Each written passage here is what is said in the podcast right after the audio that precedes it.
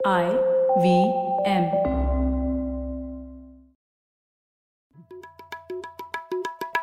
भाई हम हिंदुस्तानियों को बतियाना बड़ा पसंद है। बंगाली में अड्डा उड़िया में खोटी कन्नड़ा में हरटे और हिंदी में पुलियाबाजी। इस कला के लिए हमारी हर भाषा में एक शब्द है। तो प्रणय और मैं तो अक्सर मिलकर पुलियाबाजी करते ही रहते हैं। हमने सोचा कि आपको भी इसमें शामिल कर लिया जाए। तो आइए प्रणय और सौरभ के साथ करते हैं पुलियाबाजी। हेलो सौरभ कैसे हैं आप? बस प्रणय बढ़िया एकदम। सौरभ आज थोड़े एक गंभीर विषय पर पुलियाबाजी करते हैं बाई टू में। हमें बहुत एक अच्छा सवाल आया है हमारे एक लिसनर से प्रतीक अधाऊ से। उन्होंने हमसे पूछा है कि what is the necessity of affirmative action what are the different affirmative action in India और how is it helping to improve the society तो उन्होंने बोला इस पर चर्चा करो तो मज़ा आएगा। तो इस पर ही चर्चा करते हैं सौरभ। बहुत ही गहरा विषय है और इसमें बहुत सारे लेयर्स है समझने के लिए। हाँ मतलब ये हम कर सकते हैं हफ़्ते भर तक चला सकते हैं इस पे। हफ़्ते भर और उसके बाद भी मुझे नहीं लगता हम लोग कोई अच्छे निष्कर्ष पे पहुँचेंगे। नहीं नहीं ये सबसे अच्छे टॉपिक तो वही होते हैं जिनका कोई निष्कर्ष नहीं होता। हाँ पुलियाबाजी के लिए। परफेक्ट परफेक्ट वैसे ये ये विषय इतना महत्वपूर्ण है कि शायद हमें कोई गेस्ट को भी लेके आना चाहिए किसी एक। वक्त और उसके ऊपर थोड़ी और चर्चा करनी चाहिए लेकिन मुझे लगा कि हम लोग इस एपिसोड में थोड़ा फिलोसॉफिकल फाउंडेशन डिस्कस कर सकते हैं कि क्या है अफर्मेटिव एक्शन किस तरीके के होते हैं और किस तरीके से समानता लाने में कोई सक्षम है या नहीं उस तरीके की डिस्कशन कर सकते हैं और भारत की जो स्थिति है उसके बारे में शायद हम एक गेस्ट को लेकर आएँगे और तब बात कर सकते हैं और गहरी तरीके से। बिल्कुल बिल्कुल और जो हमारे ऑब्वियसली श्रोता हैं वो थोड़े एकदम इवॉल्व है मेरे हिसाब से। हिंदुस्तान में तो लोग सिर्फ़ रिजर्वेशन की बात करते हैं आरक्षण की। हाँ। तो इन्होंने अफर्मेटिव एक्शन मतलब कि सकारात्मक प्रक्रिया बोल लीजिए या जो भी राइट कि क्या सकारात्मक प्रक्रिया हो जिससे समानता आए। तो रिजर्वेशन एक तरीका है अफर्मेटिव एक्शन का लेकिन हिंदुस्तान में तो हम आरक्षण ही की बात करते हैं। और ये अफर्मेटिव एक्शन वर्ड ज़्यादा अमेरिका से पॉपुलर हुआ है क्योंकि वहाँ पे उन्होंने रिजर्वेशन नहीं करते हैं वहाँ पे और चीज़ें कोशिश करते हैं करने की वो लोग राइट तो हम लोगों। के यहाँ पे लेकिन क्योंकि शुरू में अंबेडकर ने आरक्षण से चालू किया था तो वहीं पे बात खत्म हो गई है आगे लोग बढ़े ही नहीं है उसके। हम्म हम्म बिल्कुल। तो इसी पे थोड़ी डेफिनेशनल चर्चा करते हैं पर, परिभाषा के ऊपर ही चर्चा कर लेते हैं सौरभ कि पहले तो अफर्मेटिव uh, एक्शन का मतलब क्या है? हम लोग किस तरीके से देखें? फिर देखते हैं उसकी एक अ, परिभाषा देते हैं और फिर देखते हैं उसके लिए कोई बेहतर शब्द है क्या? ये सकारात्मक विभेद पढ़ा मैंने पॉजिटिव डिस्क्रिमिनेशन के लिए पर बहुत ही मतलब डिक्शनरी वाला शब्द लग रहा है। हाँ तो जैसा मेरे को समझ में आता है आप आपको मालूम है कि आपके सोसाइटी में ऑब्वियसली कुछ प्रॉब्लम्स हैं जिसकी वजह से सोसाइटी के अलग अलग लोग जो हैं उनको बराबर मौके नहीं मिलते। या। मौके मिलते भी हैं तो उनका वो उतना एक तरह से फ़ायदा नहीं उठा सकते। तो आप कोशिश करते हैं अलग अलग स्तर पर कि कैसे आप वंचित जो आपके लोग रह गए हैं सोसाइटी में आप उनको किस तरह से आगे आने में मदद कर सकते हैं? ये एफर्मेटिव एक्शन है मेरे हिसाब से अगर सीधा सीधा देखा जाए ये शायद कवर करता है सब कुछ या कुछ और भी तुमको लगता है? कुछ हद तक। तो जैसे हम देखे, एक हिस्सा ये है कि अफर्मेटिव एक्शन का एक उद्देश्य तो यह है कि जो मतलब पिछले दशकों में या पिछले कई सदियों से जो मतलब ज्यादती हो रही थी, उसको आप किसी तरीके से ओवरकम करना चाहते हैं। तो वो एक उद्देश्य है है ना तो आप भारत में हम कास्ट की तरीके से देख ले सकते हैं वो तो वो जो जाति हुई हाँ, उसे आप अमेरिका में वो रंग भेद के हिसाब से देखते हैं हाँ, जैसा हाँ, बिल्कुल, बिल्कुल हम्म। बिल्कुल तो लेकिन वहाँ पे लेकिन सिर्फ़ वही नहीं है क्योंकि कभी कभी जो लोग वंचित हैं वो सदियों वाली बात नहीं है उसमें हो सकता है कि आज आप अनफॉर्चुनेट सर्कमस्टेंसेस में पड़ गए हैं जैसे अगर आप बहुत गरीब हैं या आप गाँव से आते हैं हम्म। या फिर आई I मीन mean, सबसे बड़ा भेदभाव तो सोसाइटी में जो है वो लड़के और लड़कियों के बीच में है।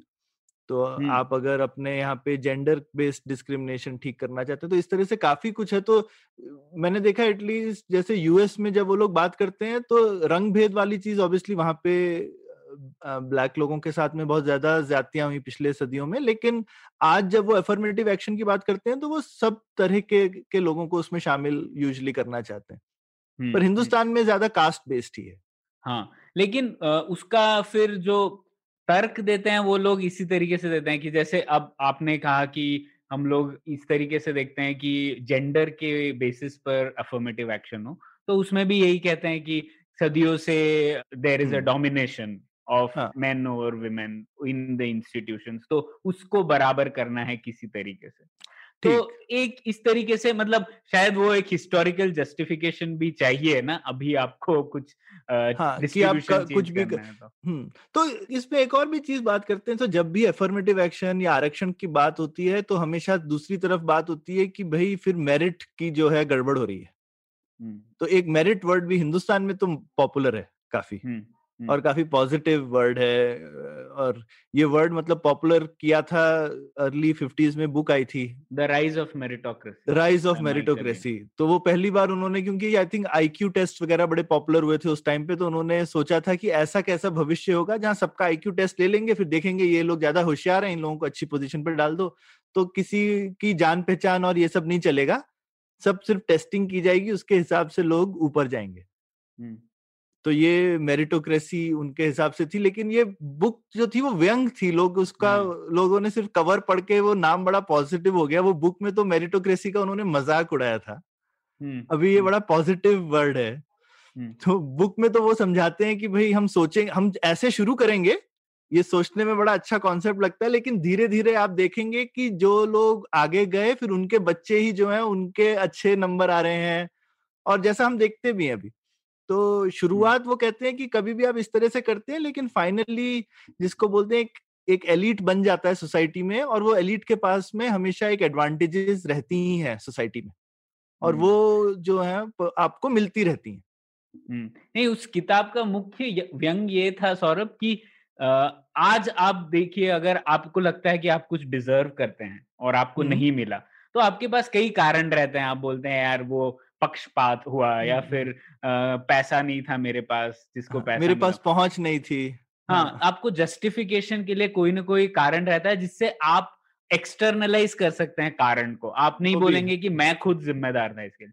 लेकिन उन्होंने ये कहा था कि आप मानिए अगर मेरिटोक्रेसी एकदम उसी तरीके से हो जैसे कि मार्क्स से वगैरह हो तो जिस बंदे को फाइनली किसी भी चीज़ में वो जो असली तरीके से पिछड़ा रह गया उस सोसाइटी में उसे एक्चुअली रियलाइज़ होगा कि मैं सही में एकदम निकम्मा हूँ और मैं। किसी और को ब्लेम नहीं कर सकता। हाँ हाँ हाँ वो तो भी वो कह रहे थे कि क्या परिणाम होगा उसके ऊपर। बिल्कुल और मुझे लगता है कि एक ओवरऑल वो थिंकिंग भी काफ़ी चेंज हो गई है कोई भी ऐसा कोई एक सिंगल स्कोर तो नहीं होता जिसपे आप किसी इंसान को आंक सकते हैं ना।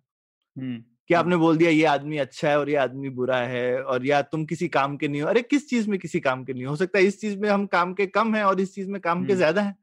तो ये एक नंबर से तो और वो थिंकिंग काफ़ी बदली है लेकिन वो वर्ड इतना पॉपुलर हो गया है कि। वो मेरे ख्याल से सोच तो सोसाइटी से नहीं गई है। तो एक ये मैं इसलिए भी डाल रहा हूँ क्योंकि बात भले आरक्षण की हो लेकिन उसके साथ में दूसरी बात भी करनी पड़ेगी कि लोग सोचते हैं कि मेरिटोक्रेसी एक गोल्डन स्टैंडर्ड है हाँ। और हम उससे हम जो है उससे अगर हम डिविएट कर रहे हैं तो क्या होगा?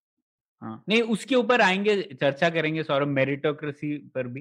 पर पहले तो अफर्मेटिव एक्शन पर ही आ जाते हैं। तो हम लोगों ने हम्म। देखा कि किन लोगों को अफर्मेटिव एक्शन शायद ज़रूरी है। एक हम्म। कौन है सब्जेक्ट्स जिसके ऊपर हम लोग डिस्कस करते हैं अफर्मेटिव एक्शन चाहिए?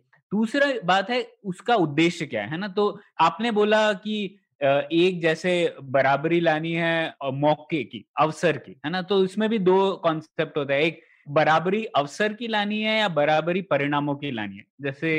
इंग्लिश में कहते हैं इक्वालिटी ऑफ़ अपॉर्चुनिटी और इक्वालिटी ऑफ़ आउटकम्स आउटकम तो वो भी अलग है। तो जैसे अगर आप कह रहे हैं कि एजुकेशन शिक्षा में आप बराबरी लाना चाहते हैं तो आपने कह दिया कि इक्वालिटी ऑफ़ अपॉर्चुनिटी आप बोल रहे हैं कि अवसर सब लोगों को ठीक होना चाहिए जब वो शायद जॉब ढूंढ रहे हैं वगैरह। लेकिन अगर आप कह रहे हैं कि हम लोग रिजर्वेशन देंगे आपको प्रमोशन में भी आपको जॉब में भी तो वो शायद इक्वालिटी ऑफ़ आउटकम्स की ओर जा रहा है। आप परिणाम आप बराबर करना चाहते हैं। तो इसमें भी बहुत कंट्रोवर्सी है।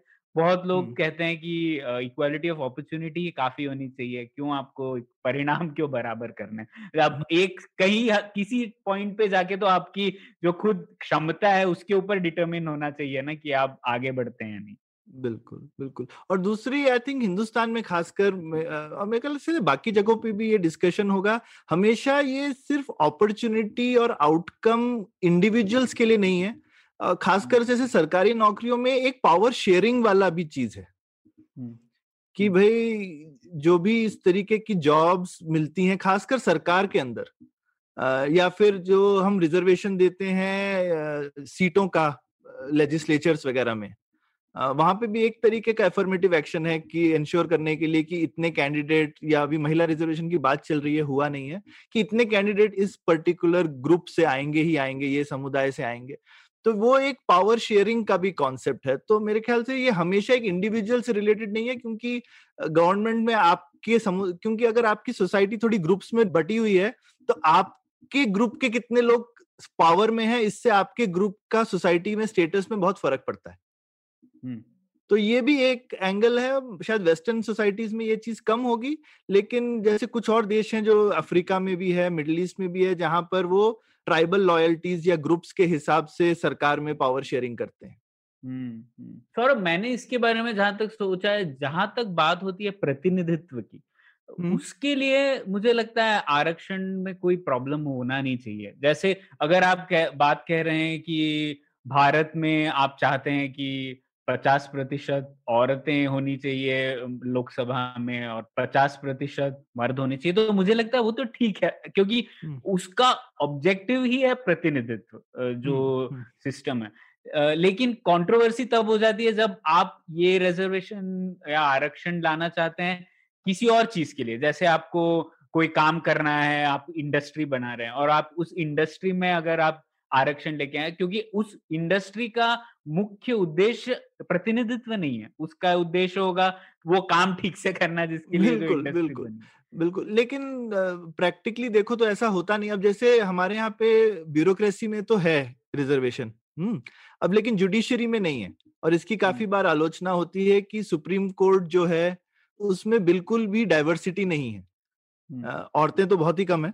वो एक बात है वो तो खैर रिजर्वेशन हो जाएगा तो भी शायद कम ही रहेंगी।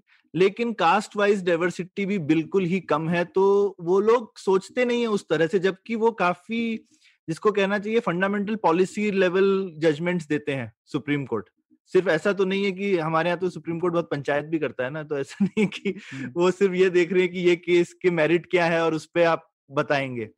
और इन जनरल जजेस हों ब्यूरोक्रेट्स हों ये एक सोसाइटी में आपको पावर मिलती है। इवन सिंपल सा तुमको एग्जांपल देता हूँ जहाँ लगेगा कि क्या फ़र्क पड़ता है लेकिन बैंक के मैनेजर किस कास्ट के हैं उससे आप ये डिटरमिन कर सकते हो कि किस कम्युनिटीज को ज़्यादा लोन मिल रहे हैं। तो पर अब ऐसा प्रैक्टिकली तो होता है ना हमारी सोसाइटी में भले ही थियोरिटिकली नहीं होना चाहिए। हम्म लेकिन आपने ऐसा क्यों कहा कि जुडिशियरी में रिजर्वेशन होगा तो भी औरतें नहीं होंगी? नहीं नहीं मैंने कहा अगर रिजर्वेशन कास्ट बेस्ड होगा तो। अगर ऑब्वियसली जेंडर बेस्ड होगा तो औरतें आएँगी। मैं कह रहा था अगर एनीवे कास्ट बेस्ड कर भी दिया तो क्योंकि आलोचना यूजली जेंडर की नहीं हुई है कास्ट की ज़्यादा होती है क्योंकि एनीवे हिंदुस्तान में औरतों के लिए कम लोग बोलते हैं। और कास्ट बेस्ड लोगों का ज़्यादा एक्टिविज्म है। और तुम इनफैक्ट देखोगे कि हमेशा कंपटीशन भी चलता रहता है। इतनी छोटी सी चीज़ें हैं तो सबसे ज़्यादा ये जो रिजर्वेशन है जेंडर वाला उसका ऑपोजिशन कास्ट वाले करते हैं काफ़ी। कि आप ऐसा करके क्योंकि वो कहते हैं या तो जेंडर में भी कास्ट वाला करो। हाँ। अदरवाइज़ वो बोलते हैं कि ये शायद तरीका है कास्ट को का, मतलब हमारी सोसाइटी की शायद रियलिटी कास्ट है। तो वो कहते हैं कि अगर ये बड़ी रियलिटी है तो पहले हम उसको निपटा लेते हैं उसके बाद में जेंडर वेंडर बाद में आएगा। पर ऐसा नहीं मेरे ख्याल से जेंडर भी इशू है तो इसीलिए ये ऐसी चीज़ है जिसपे बड़ा मुश्किल है मतलब आप हर तरह से देख सकते हो। आप बोल सकते हो कि आई मीन अमीर गरीब का प्रॉब्लम नहीं है क्या इंडिया में? वो भी है। शहर और गाँव का प्रॉब्लम नहीं है क्या इंडिया में? वो भी है। तो प्रॉब्लम बहुत ज़्यादा है अभी मुझे पता नहीं इनका सोल्यूशन क्या है पर हाँ, हाँ। ठीक है बिल्कुल। तो इस पर आते हैं उससे पहले सौरभ एक और चर्चा कर लेते हैं आरक्षण और अफर्मेटिव एक्शन में जो अंतर है उसमें। हम्म, क्या हर हम्म। तरीके का आरक्षण अफर्मेटिव एक्शन होता है? बिल्कुल नहीं। कैसे? तो वो तो हम मल्टीपल एग्ज़ाम्पल दे सकते हैं। मैं तो यूनिवर्सिटी में बड़ा हुआ और वो बड़ी रिमोट एरिया की यूनिवर्सिटी थी तो वहाँ पे दो तरीके के बेनिफिट्स थे। वो मैंने मैं ले नहीं पाया। मैं मेरे को अगर मौका मिलता तो मैं ले ही लेता शायद। पर जैसे यूनिवर्सिटी में स्टाफ कोटा था कि भाई आपके पेरेंट्स अगर पढ़ाते हैं यूनिवर्सिटी में तो बच्चों के लिए कोटा था अलग से। तो आप स्टाफ कोटे में एडमिट तो वो भी तो एक रिजर्वेशन हुआ है। ना? लेकिन वो रिजर्वेशन एफर्मेटिव एक्शन के लिए नहीं था।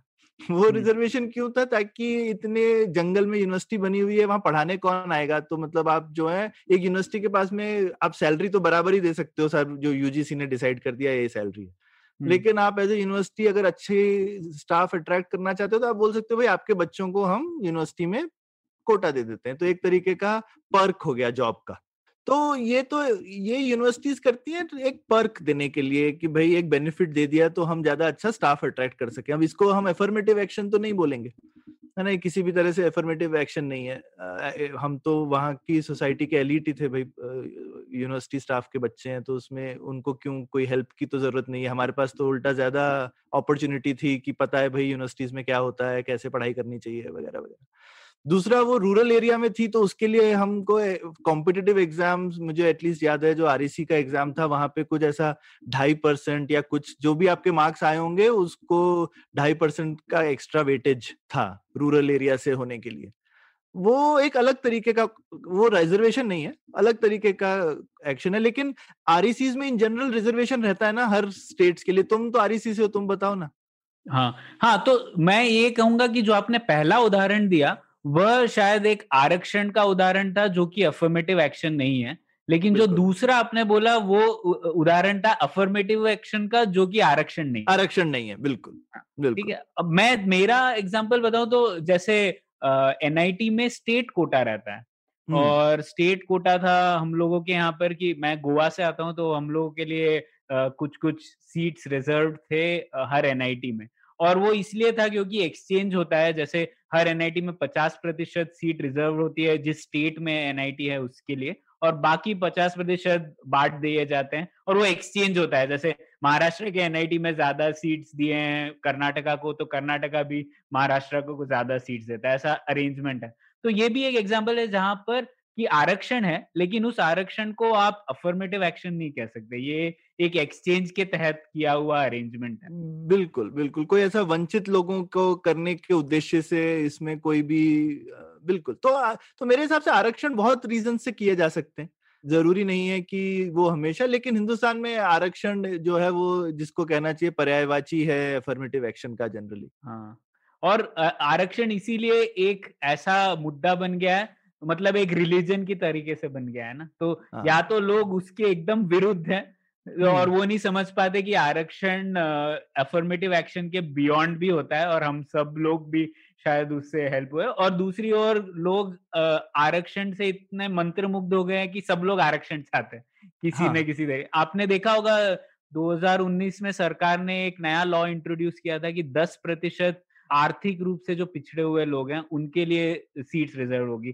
पर अभी तो वो थोड़ा ठंडा पड़ गया है मामला क्योंकि कोविड हो गया था लेकिन वो भी एक चीज़ है जहाँ पर आरक्षण लाया जा रहा है। हाँ, हाँ और उन उसका फिर से मतलब जो है तो हमेशा आरक्षण में क्योंकि आप एक ही बोल रहे हैं कि भाई एक जो केक है उसके ज़्यादा टुकड़े कर रहे हैं हम।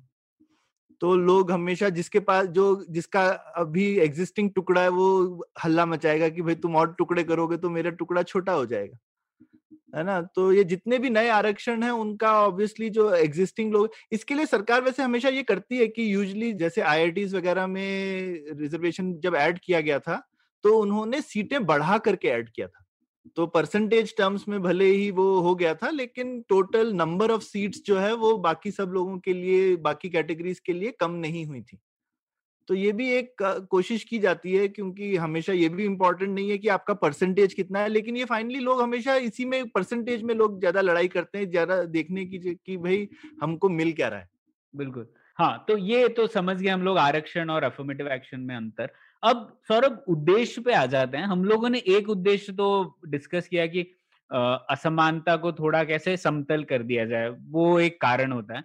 लेकिन आप थोड़ा और मैक्रो देखें तो और भी उद्देश्य हो सकते हैं इन सब पॉलिसीज़ के। एक आपको जैसे कास्ट के बारे में, आपका फाइनली मकसद क्या होना चाहिए कि कास्ट एक फैक्टर नहीं रहना चाहिए, है ना? आप ये चाहेंगे कि कास्ट हम लोग अनाहिलेट कर दे, जैसा कि अंबेडकर ने कहा था, है ना? तो उस घराशाही कर दे मतलब वो रहे ही ना कॉन्सेप्ट पर हाँ निस्त नाबूद भटिया मेट कर दे। लेकिन उसके लिए अगर आप उस उद्देश्य से देखें तो आरक्षण उस उद्देश्य को मीट नहीं कर पाता क्योंकि हम लोगों का जो पिछले सत्तर साल का अनुभव है वो ये रहा है कि आरक्षण की वजह से और लोग अपनी कास्ट आइडेंटिटी अफर्म करना चाहते हैं। और लोग कहना चाहते हैं कि यार मेरे को भी रिजर्वेशन दो। और शुरू में तो जैसे कॉन्स्टिट्यूशन में तो सनसेट क्लॉज रखा गया था रिजर्वेशन के लिए एनीवे anyway, कि भाई दस साल में वो हमेशा रिन्यू होता रहता है लेकिन आई थिंक शुरू में अंबेडकर भी इसी उसमें थे कि आरक्षण जो है करने चाहिए ताकि तब तक सोसाइटी बराबर हो जाए। पर प्रणय मैं मैं ये नहीं मानता मतलब क्या हमको ऐसा लगता है कि 2000 साल का जो इंस्टीट्यूशन है वो 50-100 साल में खत्म हो जाएगा क्या? तो ये मुझे लगता है कि थोड़ी सी जो एक्सपेक्टेशन है ये भी शायद गलत है। और अगर हमारी सोसाइटी की रियलिटी कास्ट है तो वो क्यों नहीं आई मीन एक ये भी चीज़ है ना कि आपके आँखें बंद कर लो। तो आँखें बंद करके अगर हम सोचें कि नहीं नहीं हम कास्ट के बारे में बात नहीं करेंगे तो कास्ट है नहीं पर कास्ट तो है। और जब अगर है हाँ। ही तो आप उसको माने और उस रियलिटी के हिसाब से अपनी सोसाइटी चलाए ना।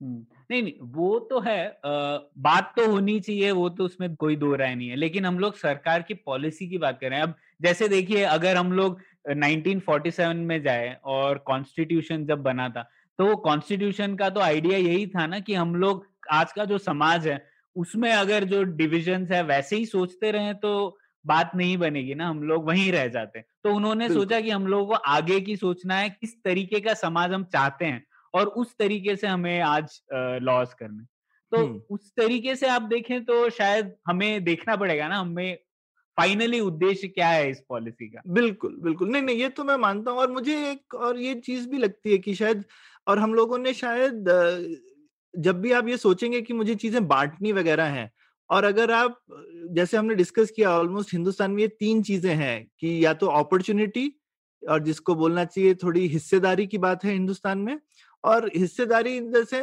पावर की हिस्सेदारी और जो तीसरी चीज़ है कि एक जस्ट इकोनॉमिक अपॉर्चुनिटी आपको मिले कि आप लाइफ में आगे बढ़ सकते हैं। और इन तीनों चीज़ों में हिंदुस्तान में मेरे ख्याल से सबसे ज़्यादा लड़ाई होती है ऑब्वियसली पावर शेयरिंग की। और सारा का सारा जो हमारा ऑब्जेक्टिव है वो पावर शेयरिंग पे रह जाता है। उससे पूरी सोसाइटी का तो कोई खास भला नहीं होता है, क्योंकि आपको हमेशा बस लगता है कि मैं एज ए कम्युनिटी में शायद सब गरीब ही हो, लेकिन अगर मेरा एक नुमाइंदा वहाँ पहुँच गया तो बस। मेरी आवाज़ रखी जा रही है। लेकिन उससे क्या मेरा पूरा तबका ऊपर आ रहा है और जैसा कि हमारे श्रोता ने यही सवाल पूछा ना कि हमारी पॉलिसी से क्या फ़र्क क्या पड़ रहा है? और वो तो हमने अलग अलग रिपोर्ट्स में देखा है कि नुमाइंदगी से सिर्फ़ जो फाइनली जो ये लोग नुमाइंदे बनते हैं ना उन्हीं लोगों के फ़ायदे होते रहते हैं। ऐसा तो नहीं है और ठीक है कहीं कहीं पे वो ये भी ध्यान रखते हैं वहाँ पे की आवाज़ उठाते हैं कि कोई आप आपके राइट्स को कुछ नहीं होगा लेकिन वो बेसिक राइट्स पे चीज़ रह जाती है। फाइनली तो हम चाहते हैं ना कि देश का दलित भी एलिट होना चाहिए जैसा चंद्रभान प्रसाद जी ने पिछली बार आके यही बोला ना कि फाइनल ऑब्जेक्टिव क्या है? ये थोड़ी है कि दलित लोगों को रिजर्वेशन मिलना चाहिए। दलित लोग भी सोसाइटी की एलिट में आए ये एक सोसाइटी का ऑब्जेक्टिव है। और फाइनली हम सोचे भी ना कि ये दलित है या नहीं। बिल्कुल। ये तो अल्टीमेट ऑब्जेक्टिव है।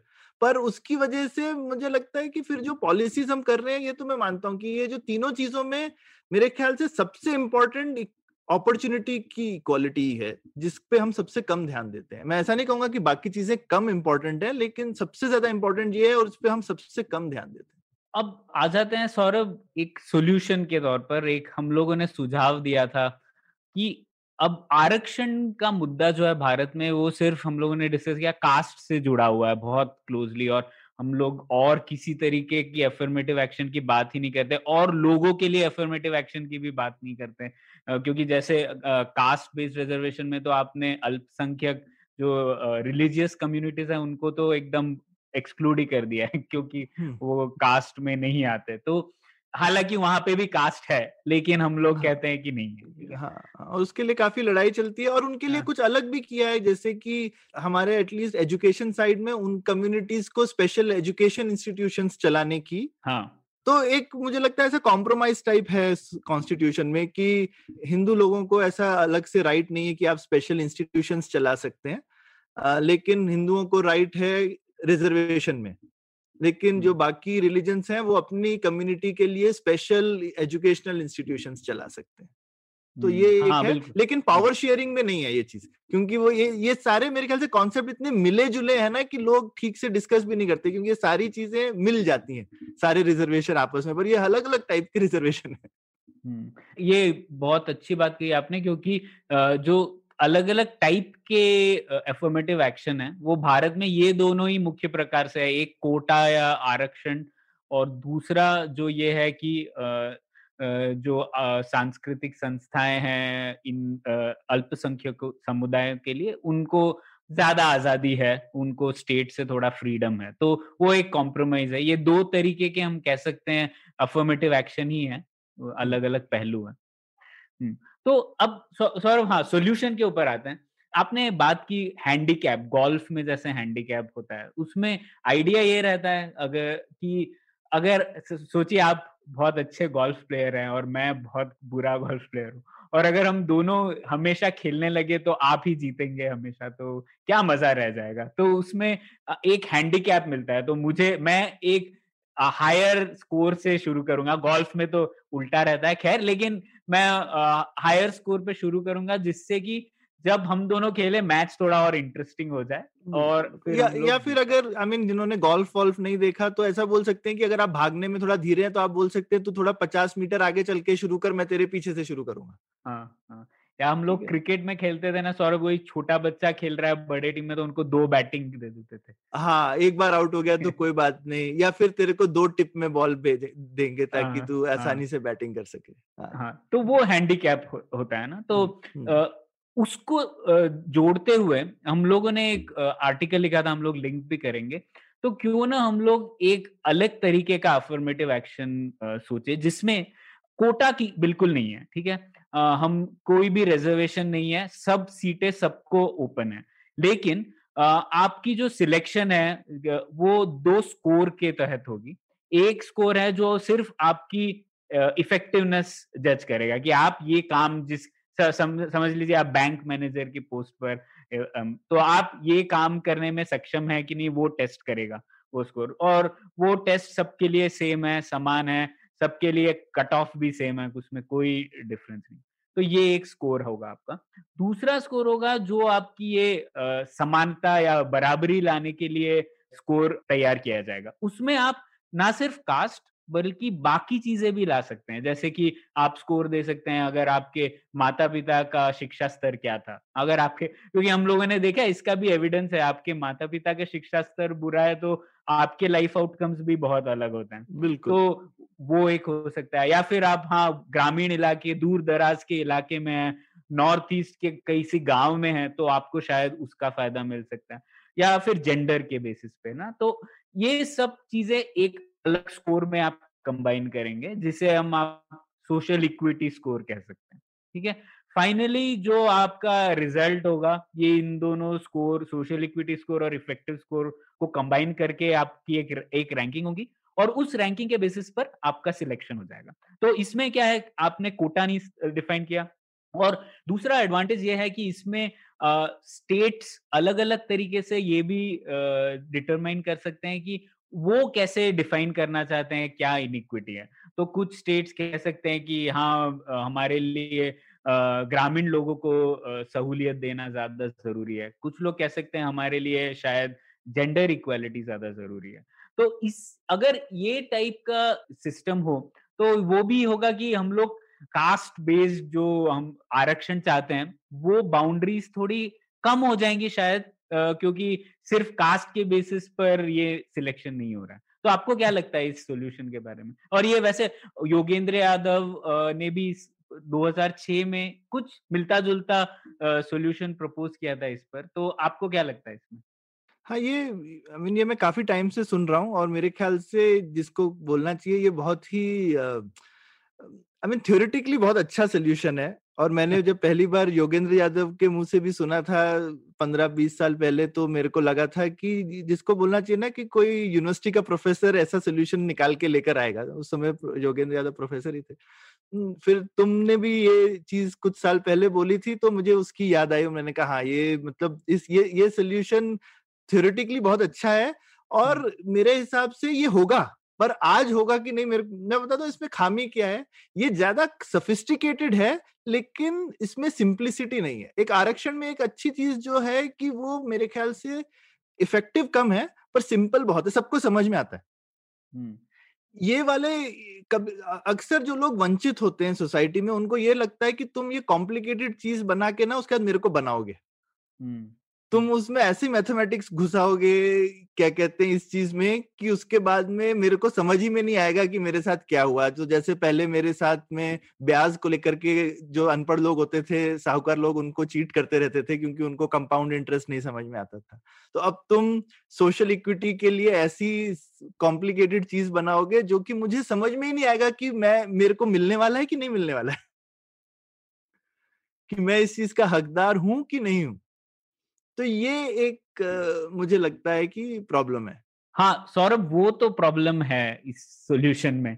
पर एक तरीके से आप ये भी देखिए कि जब आरक्षण आया था तब आपके पास कोई भी डेटा नहीं था को लोगों को के पास कोई भी पेपर नहीं थे कुछ भी नहीं था ना। तो सिर्फ़ एक मार्कर जो था आपके पास वो था कास्ट क्योंकि जाति कभी नहीं जाती तब तो था ही तो लोग शायद वो एक डिटर्मिनर था जिससे आप काफ़ी कुछ पता लगा सकते थे और लोगों को बेनिफिट्स दे सकते थे। लेकिन वो वास्तविकता थोड़ी बदल गई है ना, अब तो सबके पास शायद मतलब आधार तो सरकार ने किया है या फिर और भी चीज़ें हैं जिसकी वजह से आपको शायद ये जो पैरामीटर्स हैं, वो और आप अच्छे तरीके से डिटरमिन कर सकते हैं।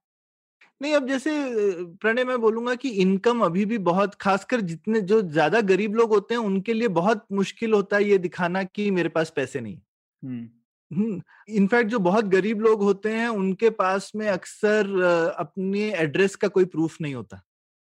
तो उनको ये दिखाना बड़ा मुश्किल होता है कि मैं दूर दराज के इलाके से हूँ या नहीं हूँ और आज भी ये ये दिक्कत है। तो ये मुझे तो एक जो कास्ट बेस्ड वाला जो चीज़ें थे कभी हमेशा ये नहीं होता कि सिस्टम परफेक्ट होना चाहिए।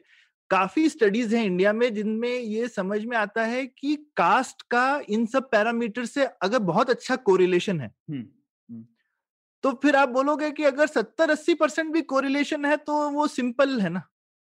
नहीं पर उसका सौरभ वही ना उसका सेकेंड ऑर्डर इफ़ेक्ट ये हो रहा है कि कास्ट बेस्ड रिजर्वेशन से कास्ट आइडेंटिटीज तो और स्ट्रेंथन हो रही है। वो तो वो मैं मानता हूँ। ये एक ये एक खामी है उस सिस्टम की। आ, ना ही उनकी स्ट्रांग हो रही है जिनको मिलता है जिनको नहीं मिल रहा है वो उनकी भी स्ट्रांग होती है कि उनको जो एक कभी ईर्ष्या होती है और कभी गुस्सा भी आता है कि मुझे नहीं मिल रहा है दूसरे को हाँ. कुछ मिल रहा है लेवल पे राइट? तो ये ओवरऑल का, बिल्कुल कास्ट आइडेंटिटी स्ट्रांग। लेकिन मैं एक दूसरी चीज़ भी सोचता हूँ कि कास्ट आइडेंटिटी स्ट्रांग हो रही है या फिर कास्ट के बारे में सिर्फ़ लोग बोल ज़्यादा रहे हैं? आइडेंटिटी तो शायद पहले भी उतनी स्ट्रांग थी और अभी भी उतनी स्ट्रांग है। इस चीज़ का हमारे पास क्या प्रूफ है कि अगर लोग इसके बारे में बोल ज़्यादा रहे हैं क्योंकि लोगों में या तो उसको मिलने के लिए बोल रहे हैं या उनमें रोष है तो बोल रहे हैं। लेकिन जो सर एक एक चुपचाप से क्लास आइडेंटिटी थी ही हमारी सोसाइटी में। और मुझे लगता है हाँ. कास्ट आइडेंटिटी का तो एक ही हमारे पास पैरामीटर है आप देख सकते हैं इंटरकास्ट मैरिज कितनी हो रही है कि नहीं एक ही ऑब्जेक्टिव नंबर है। और वो नंबर तो बढ़ रहा है। बहुत धीरे धीरे हाँ, बहुत धीरे धीरे लेकिन ऐसा नहीं है कि उल्टा हो गया कि कम कम तो नहीं हुआ। है ना? तो अगर आप ये नंबर यूज़ करो देखने के लिए कि कास्ट आइडेंटिटी का क्या हो रहा है हमारे देश में और जो कि इंटरकास्ट नंबर पंजाब जैसे एरिया में पंद्रह परसेंट है और तमिलनाडु जैसे एरिया में चार परसेंट है। हाँ भारत का ओवरऑल नंबर पाँच प्रतिशत था 2011 हाँ, सेंसस के दौरान। हाँ अभी वो हो सकता है पाँच से छह या सात हो गया होगा और दस साल में। ठीक है तो अब छह या सात परसेंट लोग सिर्फ़ इंटरकास्ट मैरिज करते हैं इंडिया में। तो अब हम क्या बोलेंगे ये ये सोसाइटी में कास्ट रियलिटी है या नहीं है? हाँ और ऐसा नहीं हुआ है कि रिजर्वेशन बढ़ने से ये कोई नंबर दस परसेंट चला गया था और दस से वापस आके पाँच हो गया ऐसा तो नहीं हुआ है ना? हम्म। पर मुझे लगता है लोग इसके बारे में बोल ज़्यादा रहे हैं लोग आक्रामक ज़्यादा हो गए हैं। पर और तो आक्रामक वैसे भी हैं। आई मीन और भी हाँ। चीज़ों पे हो गए ना बाकी हर आइडेंटिटी को लेकर के लोग आक्रामक हो गए तो बहुत मुश्किल है मुझे लगता है ये बोलना कि सिर्फ़ आरक्षण ही एक दो, दोषी है इन चीज़ों के लिए। हम्म, पर वो एक ज़रिया बन गया है जैसे कि आपने देखा होगा गुजर प्रोटेस्ट हुए थे कुछ साल पहले या फिर अभी भी चल रहा है राजस्थान में। तो हर तरीके से मांग जॉब्स और वो हमारी इकोनॉमी को भी दर्शाता है क्या हालत है उसकी। हाँ। लोगों को सरकारी जॉब चाहिए और उसके लिए ये एक ज़रिया बन जाता है कि बिल्कुल मुझे बिल्कुल। अपने सेक्शन। और वहाँ तो मैं बोलता हूँ मतलब तुम सारे सरकारी जॉब भी एक कम्युनिटी को दे दो तो किसी एक कम्युनिटी का भी भला नहीं होगा। ठीक है? मतलब एक कोई भी एक ढंग की कम्युनिटी इंडिया में इतनी बड़ी है कि सरकारी जॉब उसके दो परसेंट लोगों को भी मिल जाए तो गनीमत है ठीक है? इतने जॉब ही नहीं है सरकार में। तो मुझे लगता है कि प्रणय सरकारी जॉब जो है वो तो पावर शेयरिंग का प्रॉब्लम है वो हम्म। और कोई नहीं है। लोगों को लगता है कि एक तरीका है हमारा समाज में पावर और हिस्सेदारी लेने का।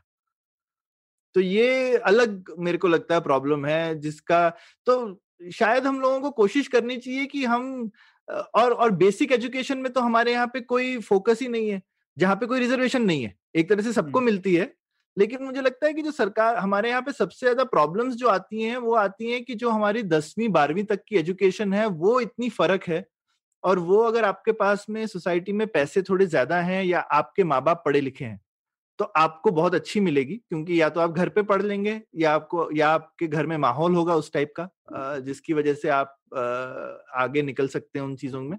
तो आपकी फैमिली पे ज़्यादा डिपेंड करता है और आपके स्कूल पे ज़्यादा डिपेंड करता तो है? तो फिर आप राइट टू एजुकेशन जो है उस पे उससे आप सहमत है क्या?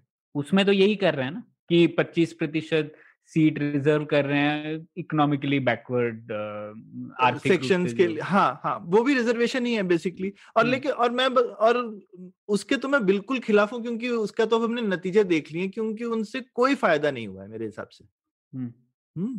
तो मुझे लगता है कि जो दिल्ली ने किया है एजुकेशन में कि पब्लिक स्कूल्स की क्वालिटी बढ़ा दी। वो सबसे अच्छा तरीका है। और पब्लिक। स्कूल की क्वालिटी बढ़ाने का कोई ये जो प्राइवेट स्कूल में रिजर्वेशन लगाने वाला चीज़ था राइट टू एजुकेशन में ना ये थोड़ा कंपलसरी सीएसआर टाइप था। कि भाई आप बोल रहे हैं हम हम तो नहीं कर सकते अब आपने स्कूल बनाया अब इसमें हम रिजर्वेशन डालेंगे। ठीक है? तो और उसके हमने देखे हैं मतलब हम उसमें डिटेल में अलग से चर्चा कर सकते हैं लेकिन उसके कोई किसी को फ़ायदे नहीं हुए वो एकदम लिपा पोती वाली चीज़ रही है और जो हमको दिखता है जिनके फ़ायदे हुए हैं वो है जब सरकार ने अपना काम ठीक से किया जो कि आपको बेसिक एजुकेशन जो है वो देनी चाहिए सस्ते में और अच्छी देनी चाहिए पब्लिकली फंडेड होनी चाहिए। तो वो मुझे लगता है कि एक ठीक तरीका है हाँ। पब्लिकली फंडेड ज़रूरी है शायद प्रोविज़न सरकार की तरफ़ से वो ज़रूरी नहीं है। मतलब जैसे लोग एजुकेशन वाउचर की बात करते हैं हाँ वो, वो भी हो तो भी चलेगा। हाँ लेकिन मैं कहूँगा कि हिंदुस्तान में पता नहीं वाउचर कितने अच्छे चले या नहीं चले पर हमने एग्ज़ाम्पल एटलीस्ट देखा है कि जहाँ पे सरकार अच्छे स्कूल चला सकती है इसमें कोई दो राय नहीं है कि नहीं चला सकती। मुझे तो उस पर बहुत डाउट है सौरभ अरे हम दोनों लोग सरकारी कॉलेजेस और स्कूल्स में पढ़ के निकले हैं। हाँ नहीं मैं सरकारी स्कूल में नहीं था पर हाँ कॉलेज में तो था। आ, वो तो कैसे मेरा तो स्कूल भी जो है वो सेमी सरकारी टाइप ही था तो हाँ पर उसमें अच्छा भी बहुत लेवल होते हैं सौरभ कि जैसे मैं केंद्रीय विद्यालय से होऊँगा तो ठीक है केंद्रीय विद्यालय हाँ, तो हाँ, तो, तो केंद्रीय विद्यालय और नवोदय जो है वो कितने अच्छे हैं? हाँ वो यूनियन गवर्नमेंट चला रही है फिर कुछ जैसे बीबीएमपी के स्कूल्स आप देखेंगे तो वो तो इतने अच्छे हाँ, नहीं है मैं क्योंकि यूनिवर्सिटी में था तो यूनिवर्सिटी स्कूल चलाती थी तो ऑब्वियसली स्कूल अच्छा ही था। ठीक है तो अब आ जाते हैं सौरभ थोड़ा भारत के बारे में हमने चर्चा की लेकिन हम लोग थोड़ा और ऊपर उठते हैं भारत को छोड़ दें तो हम लोग देखेंगे ये अफर्मेटिव एक्शन बेसिकली हम लोग जो कर रहे हैं वो एक आवंटन कर रहे हैं किसी चीज़ का बंटवारा कर रहे हैं और वो चीज़ में हमेशा तंगी होगी। या, या तो पैसे की बात करेंगे या फिर सीट की बात करेंगे। तो उसमें हम लोग आवंटन किस तरीके से करें उसके क्या क्या अलग तरीके हैं वो हम लोग डिस्कस कर सकते हैं ठीक है?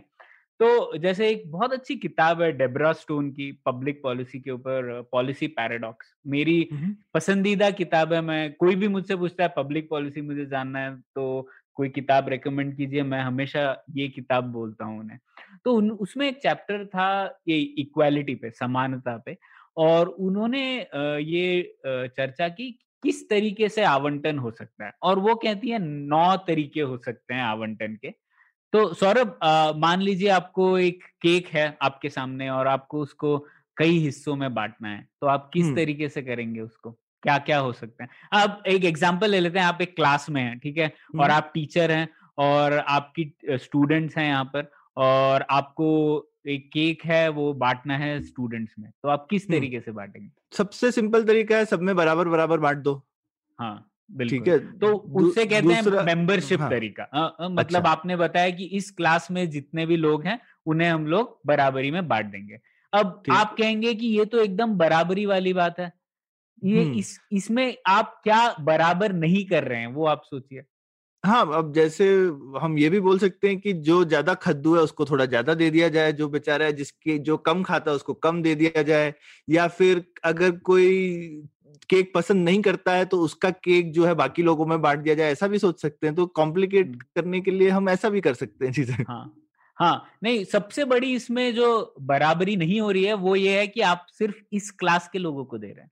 हाँ, तो केक जो बाकी के क्लास वाले लोग हैं वो क्या बोलेंगे यार मुझे क्यों नहीं दिया है ना अच्छा, तो ये भी बात यही ये आरक्षण में भी यही बात होगी ना जैसे हम लोग बात कर रहे थे कि सिर्फ़ हिंदू रिलीजन के लोगों को कास्ट रिजर्वेशन है बाकी लोगों को नहीं मिल रहा। तो वो एक तरीके तो ये भी जो आप कह रहे थे जो सबसे समझने में आसान बात है बराबरी के तौर पे वो भी किसी और तरीके से बराबर नहीं है तो वो मेंबरशिप बेस्ड हो। दूसरा होता है मेरिट बेस्ड डिस्ट्रीब्यूशन तो उसमें तो आप सीधा सीधा कह सकते हैं कि आप इस चीज़ को डिजर्व करते हैं कि नहीं। उस बेसिस पर आप कह सकते हैं। तो इस एग्ज़ाम्पल में आप बोल सकते हैं कि अगर आपने अच्छे नंबर लाए हैं पिछले दस टेस्ट में तो आपको केक का बड़ा हिस्सा मिलेगा। और आपने बुरे नंबर लाए हैं तो आपको बुरा है। तो इसमें क्या प्रॉब्लम है? आपको क्या लगता है? अब कोई बोल सकता है कि लेकिन मैं मैं स्पोर्ट्स में ज़्यादा अच्छा था तो मेरे को क्यों नहीं दिया? कोई पढ़ने में ही अच्छा था तो सिर्फ़ उसी को मिलेगा क्या? बिल्कुल तो ये आ गया प्रॉब्लम मेरिट बेस्ड डिस्ट्रीब्यूशन और मेरिट आप किस तरीके से डिटरमिन करते हैं वो हमेशा प्रॉब्लमेटिक रहता है है ना? और ये आप हम लोग देखते हैं एग्ज़ाम सिलेक्शन में भी अब जैसे आप यूपीएससी एग्ज़ाम ही देख लीजिए आप लोगों को कितनी बड़ी ज़िम्मेदारी दे रहे हैं और उनका आप मेरिट कैसे जज करते हैं? आपको कुछ चीज़ें रटनी है आपको क्या पाली सब्जेक्ट से भी आप सिलेक्ट हो सकते हैं। आपको पाली जानने से आपके एडमिनिस्ट्रेटिव एफिशिएंसी का क्या नाता है? कैसे कह सकते हैं आप वो मेरिट बेस्ड सही बिल्कुल बिल्कुल बिल्कुल। मुझे लगता है यूपीएससी ने सिर्फ़ एक ये तरीका निकाला कि एटलीस्ट आप जान पहचान से यूपीएससी में आसानी से नहीं घुस सकते। मैं ये नहीं बोलूँगा कि उसका कोई फ़ायदा नहीं होता है पर एटलीस्ट आसानी से नहीं घुस सकते। तो आपने जो ये एक कनेक्शन वाला चीज़ होता है उसको हटा दिया कुछ लाए तो नहीं। और मुझे लगता है यार ज़्यादातर लोग लायक ही होते हैं। आप कोई भी चीज़ अच्छे से करते हैं तो आप दूसरी चीज़ भी शायद ठीक से कर लेंगे। कोई ब्यूरोक्रेसी करना कोई रॉकेट उड़ाने जैसा तो नहीं है ना। मैं तो नहीं मानता सौरभ ब्यूरोक्रेसी आप नहीं मानते ऐसे? ब्यूरोक्रेसी बहुत आप नहीं नहीं कौन सा आप... कौन सा आपको सीधे जॉब में डालते हैं? आपको सिलेक्ट किया जा रहा है ट्रेन करने के लिए ब्यूरोक्रेट बनने के लिए।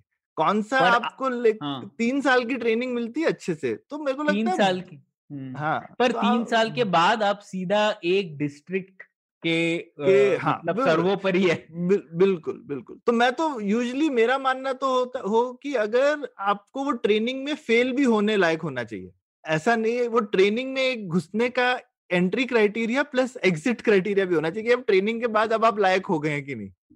ऐसा होता है क्या? लेकिन ऐसा होता थोड़ी है नहीं।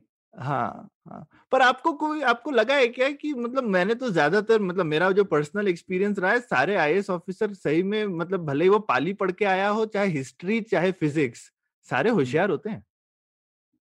तो शायद ये जो हमारी समझ भी है वो भी हाँ।, हाँ, वो भी मुझे लगता है कि तो मुझे लगता है यार लोग यूजली लायक होते हैं अगर उनको हमारी ट्रेनिंग भी बहुत अच्छी है by the way IAS officers की। तो ये सरकार जो है छोटे लेवल पे सब कुछ अच्छा कर लेती है।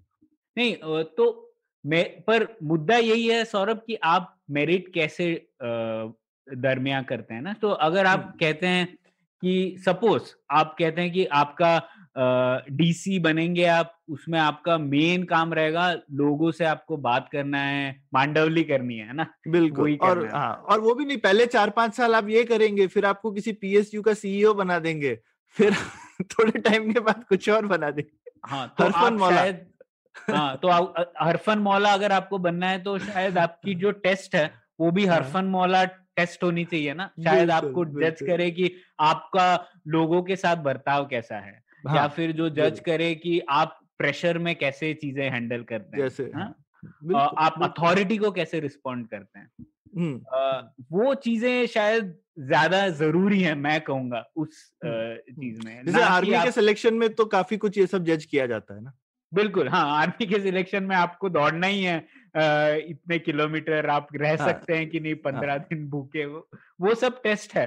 पर इसमें तो मेरिट बेस्ड डिस्ट्रीब्यूशन में ये कह सकते हैं ये प्रॉब्लम है। मेरिट कैसे आप बताते हैं उसमें बहुत प्रॉब्लम्स हैं हम लोगों ने चर्चा की उस ठीक है? तो तीसरा डिस्ट्रीब्यूशन है रैंक बेस्ड डिस्ट्रीब्यूशन।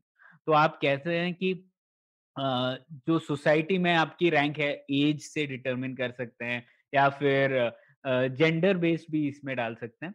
उस तरीके से आपको अलग डिस्ट्रीब्यूशन मिलेगा। अब उदाहरण देता हूँ मैं जैसे कोविड नाइन्टीन वैक्सीनेशन है।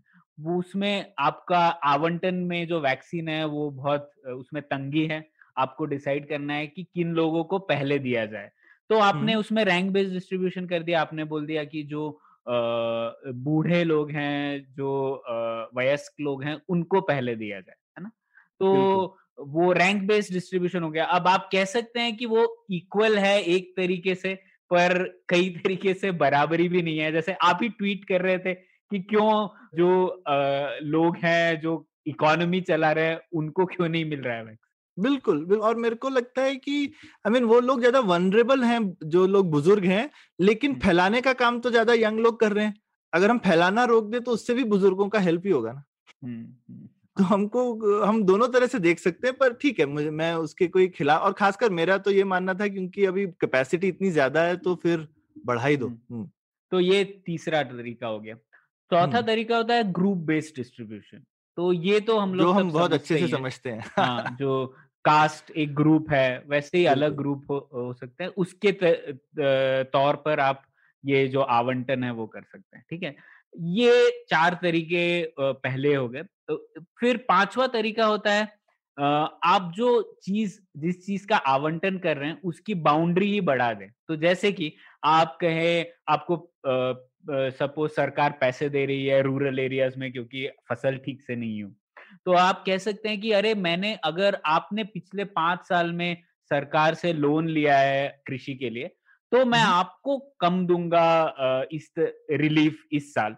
और जो लोगों ने इसका फ़ायदा नहीं उठाया था पिछले पाँच साल में शायद उन्होंने लोन भी नहीं लिया था शायद कुछ भी उनको सब्सिडी नहीं मिली थी उनको मैं लोन इस साल जो रिलीफ है वो हमारे हमारे आरक्षण में क्रीमी लेयर का कॉन्सेप्ट जो बनाया गया था कि एक बार मिल गया है तो दोबारा नहीं देंगे या एक्सक्लूड कर दें अगर आपके पास पैसे हैं वगैरह। बिल्कुल तो आपने जो चीज़ जिसका आवंटन कर रहे थे ये जैसे आपको एक लाख रुपए देने थे दस लोगों में उससे एक्सपैंड कर दिया है और आप ये भी देख रहे हैं कि पिछले दस सालों में आपको और कुछ चीज़ें सरकार से मिली थी कि नहीं, मिली थी कि नहीं ठीक। तो ये आपने बाउंड्री एक्सपेंड कर दी ये आ, अलग तरीका। तो इसमें भी प्रॉब्लम आ सकते हैं। लोग कह सकते हैं कि मैंने पिछली बार जो किया था उससे अभी क्या लेना देना? कोविड नाइन्टीन में आपको सिर्फ़ ये देखना चाहिए कि मुझे कितना नुकसान हुआ है। मैंने पिछले दस साल में क्या किया सरकार के साथ वो आप क्यों इस बारे में ला रहे हैं? तो ये और, और जैसा जो का, कास्ट में रिजर्वेशन के लोग जो क्रीमी लेयर का अपोज करते हैं उनका तो एकदम एक अलग आर्गुमेंट होता है कि जब तक आप मल्टी जनरेशन नहीं दोगे बेनिफिट तब तक एलिट डेवलप ही नहीं होगा उस सोसाइटी का। तो अगर आप एक एक करके सबको देते रहोगे तो जैसा एक स्प्रे एंड प्रे होता है ना कि आपने थोड़ा सा फर्टिलाइज़र बहुत जगह पे फैला दिया तो उससे कुछ नहीं होने वाला। लेकिन आप थोड़ी जगह दोगे तो एक बड़े पेड़ बन जाएँगे। तो उनका एक अलग वो है कि भाई हम चाहते हैं कि हमारी कम्युनिटी में एलिट डेवलप हो तो उसके लिए आपको मल्टी जनरेशन देना चाहिए। तो ये अलग आर्गुमेंट है। सौरभ मेरी समझ में आ रहा है कि आप खेती बाड़ी में और रुचि दे रहे हैं। ठीक है। अच्छा तो छठा तरीका ये है कि आप जो चीज़ जिस चीज़ का आवंटन कर रहे हैं आप उसका मूल्य देखें जिसको आप दे रहे हैं और उस तरीके से आप आवंटन कीजिए। जिनको ज़्यादा मौल्य दिखता है उसमें उन्हें ज़्यादा ये डिस्ट्रीब्यूट करें। जिनके लिए ये मूल्य कम है उन्हें कम दे। जैसे कि अगर आप वापस उदाहरण ले लीजिए आपको एक लाख रुपए देने हैं दस लोगों को और दस फैमिलीज़ को ले लीजिए और आप अगर देखें कि उनमें से तीन चार फैमिलीज़ हैं जिनकी इनकम शायद पंद्रह लाख है तो उनके लिए आप दस हज़ार रुपए देके उसका क्या मूल्य है उनके लिए? ज़्यादा है नहीं। तो आप जिन लोगों को ज़्यादा मूल्यवान लगेगी वो चीज़ उन्हें ज़्यादा मात्रा में दें और जो लोगों को नहीं लगेगी उन्हें कम मात्रा में दे। तो आप अगर हम देखें जो हम लोगों का tax based progressive taxation system है वो इसी के कारण इस तरह हम्म, ठीक। तो ये वैल्यू हो गया। अब सातवीं चीज़। सातवीं चीज़ ये है कि आप कंपटीशन करवाएँ। आप कहें लोगों को कि देखिए सबसे बेहतर तरीका ये है पिछली बार जो हुआ पिछले सदियों से जो हो रहा है उसे आप भूल जाइए। अभी हम लोग एक कंपटीशन करते हैं जो इस कंपटीशन को जीतेगा उसको हम लोग ये चीज़ आवंटित कर देंगे। तो जैसे जैसे कभी कभी लोग करते हैं ना क्लास में केक रखते हैं और बोलते हैं जो आके ले जाए उसका। हम्म। तो इसमें भी आप कह सकते हैं प्रॉब्लम ये है कि आप कंपटीशन किस चीज़ का करवा रहे हैं वो भी इम्पोर्टेंट है। बिल्कुल और दूसरी चीज़ ये भी कह सकते हैं कि कंपटीशन भी शायद बराबरी नहीं लाता क्योंकि जो लोगों को पहले से नुकसान हुआ है एक तरीके से उन्हें नहीं जो क्लास में आगे बैठे हैं वो फटाफट पहुँच जाएँगे केक के पास। हाँ, बिल्कुल। हाँ, हाँ, तो वो हो गया ठीक है? तो एक कंपटीशन फिर होता है लॉटरी आप कह सकते हैं कि ठीक है ये सब चीज़ें आप भूल जाइए। हम लोग ना तो कंपटीशन करवाते हैं ना आपकी क्षमता को देखते हैं। हम लोग एक चिट डाल देते हैं और जिन दस लोगों का नाम आएगा उन्हें एक छोटा सा केक है। तो दस पीस दे दो बजाय इसके कि सौ लोगों को छोटा छोटा पीस देना है तो दस लोगों की लॉटरी निकालेंगे वो ठीक से केक खा लें। ठीक है। तो इसमें क्या प्रॉब्लम है? अभी मतलब बाकी नब्बे को लगेगा कि हमारी लॉटरी नहीं हाँ। निकली हाँ। पर ठीक है ये प्रॉब्लम तो हाँ। तो है पर ये एक तरीका भी है अगर मान लो छोटा सा ही केक है तो फिर क्या कीजिएगा हाँ ठीक है तो ये लॉटरी हो गया और नौवा सोल्यूशन ये होता है वोटिंग तो आप कह सकते हैं कि आप कि क्लास में लोग वोट करके दस लोग चुन ले उन दस को केक खिला देंगे हाँ क्लास ही चुनेगा हाँ क्लास तो, चुन ले आपस में वोट करके या फिर क्लास मिलके एक क्लास लीडर चुनेगा और क्लास लीडर बताएगा कि कौन दस कौन दस लोगों को वो एक वो इनडायरेक्ट वोटिंग हो गई। हाँ, हाँ. तो वो हो सकता है। तो आप इसमें भी प्रॉब्लम्स तो है ही वो तो सब लोगों को पता ही होगा। तो आप देखिए ये नौ सिस्टम है।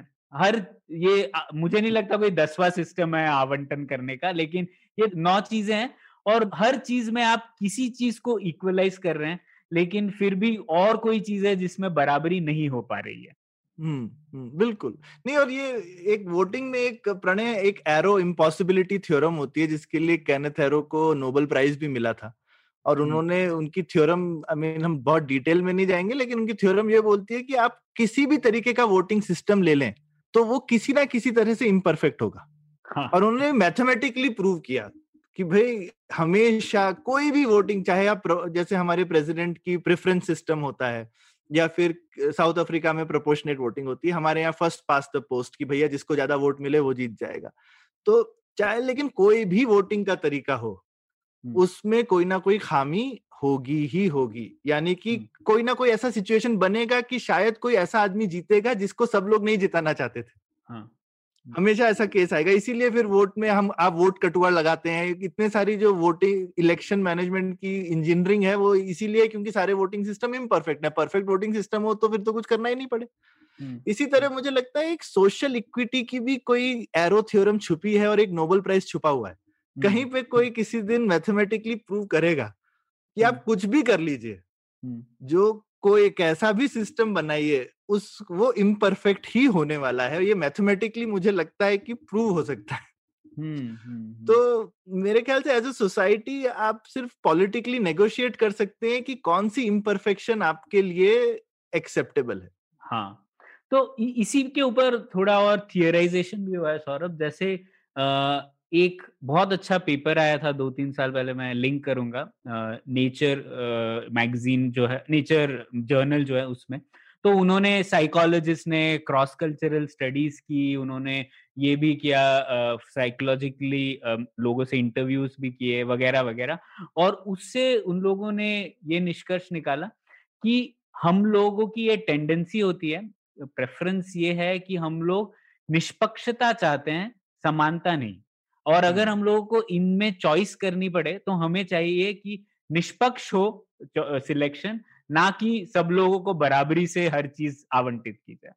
ठीक है? तो ये बहुत इंपॉर्टेंट पॉइंट है। तो अगर आप इन नौ चीज़ों में देखें कुछ ऐसी चीज़ें हैं जो ज़्यादा निष्पक्ष लगती हैं लोगों को कंपेयर टू अदर्स। तो जैसे अब देखें लॉटरी वाला सिस्टम है।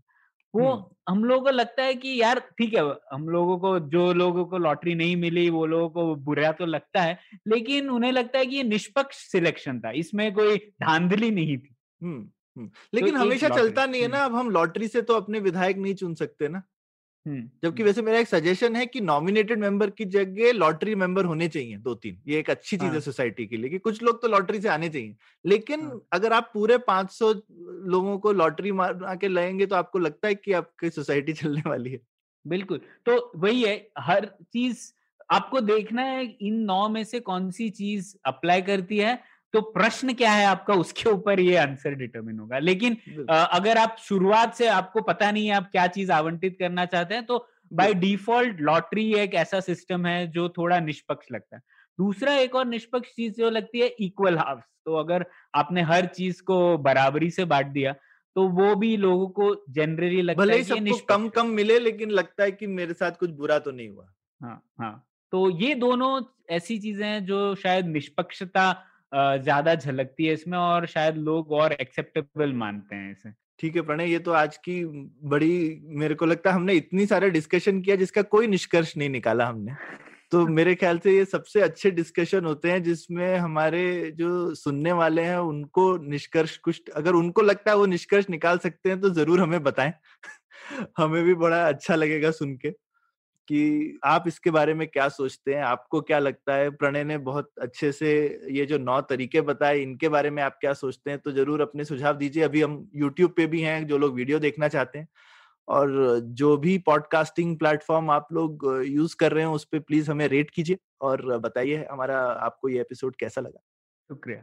थैंक यू उम्मीद है आपको भी मज़ा आया। यह पॉडकास्ट संभव हो पाया है तक्षशिला इंस्टीट्यूशन के सपोर्ट के कारण। तक्षशिला पब्लिक पॉलिसी में शिक्षा और अनुसंधान के लिए स्थापित एक स्वतंत्र संस्था है। आप दुनिया के किसी भी कोने में हो, आपकी उम्र कुछ भी हो, अगर आप पब्लिक पॉलिसी विदेश नीति या टेक्नोलॉजी गवर्नेंस में रुचि रखते हैं तो तक्षशिला की website Takshashila dot org dot in पर उनके कोर्सेज को ज़रूर चेक कीजिए। और अगर आप पुलियाबाजी में शामिल होना चाहते हैं तो हमसे कनेक्ट कीजिए Puliyabaazi at Gmail dot com पर या फिर एट पुलियाबाजी ट्विटर पर। शुक्रिया।